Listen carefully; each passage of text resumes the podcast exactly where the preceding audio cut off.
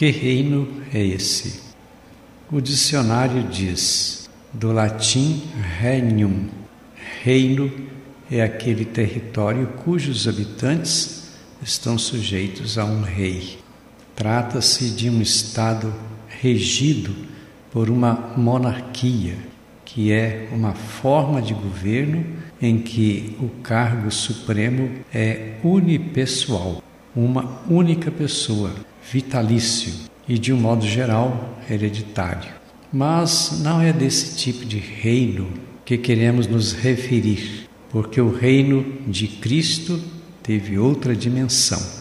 O reino de Deus possui marca de despojamento de valores egoístas e fugazes, porque tem dimensão de eternidade.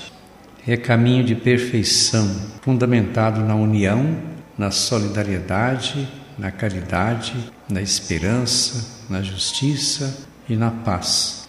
Reino visibilizado e testemunhado pelo rosto de Cristo no mundo. Os judeus esperavam um rei religioso, mas também político, militar e ditador para libertá-los na guerra.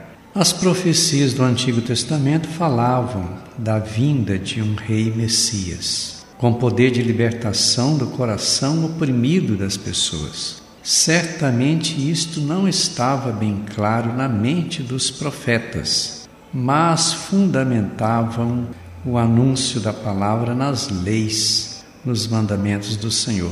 Pensavam sim na reconstrução de Israel e em um rei que poderia trazer a paz para todo o povo. O caminho do reino de Deus tem uma fecunda história de sombras e luzes. As sombras são confirmadas pela queda da aliança que Deus tinha feito com o povo na figura de Abraão, principalmente na prática da idolatria com o abandono de Javé.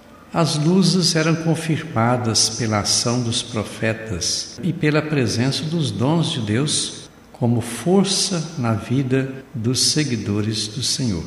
Conferir Isaías, capítulo 11, versículo 2.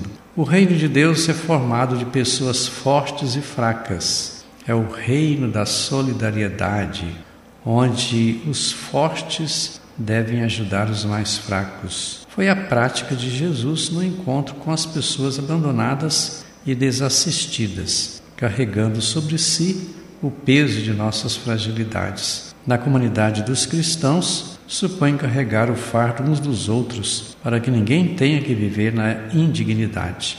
O reino de nossa reflexão é aquele onde há possibilidade de as pessoas terem proximidade com Deus, porque Ele é de Deus. É o reino da misericórdia, do Deus entre nós, na pessoa de Jesus Cristo. Nesse reino é apontado o caminho da salvação numa proposta de fraternidade universal. É o projeto de Jesus fundamentado no amor, na solidariedade, na partilha do bem comum e na vida para todos.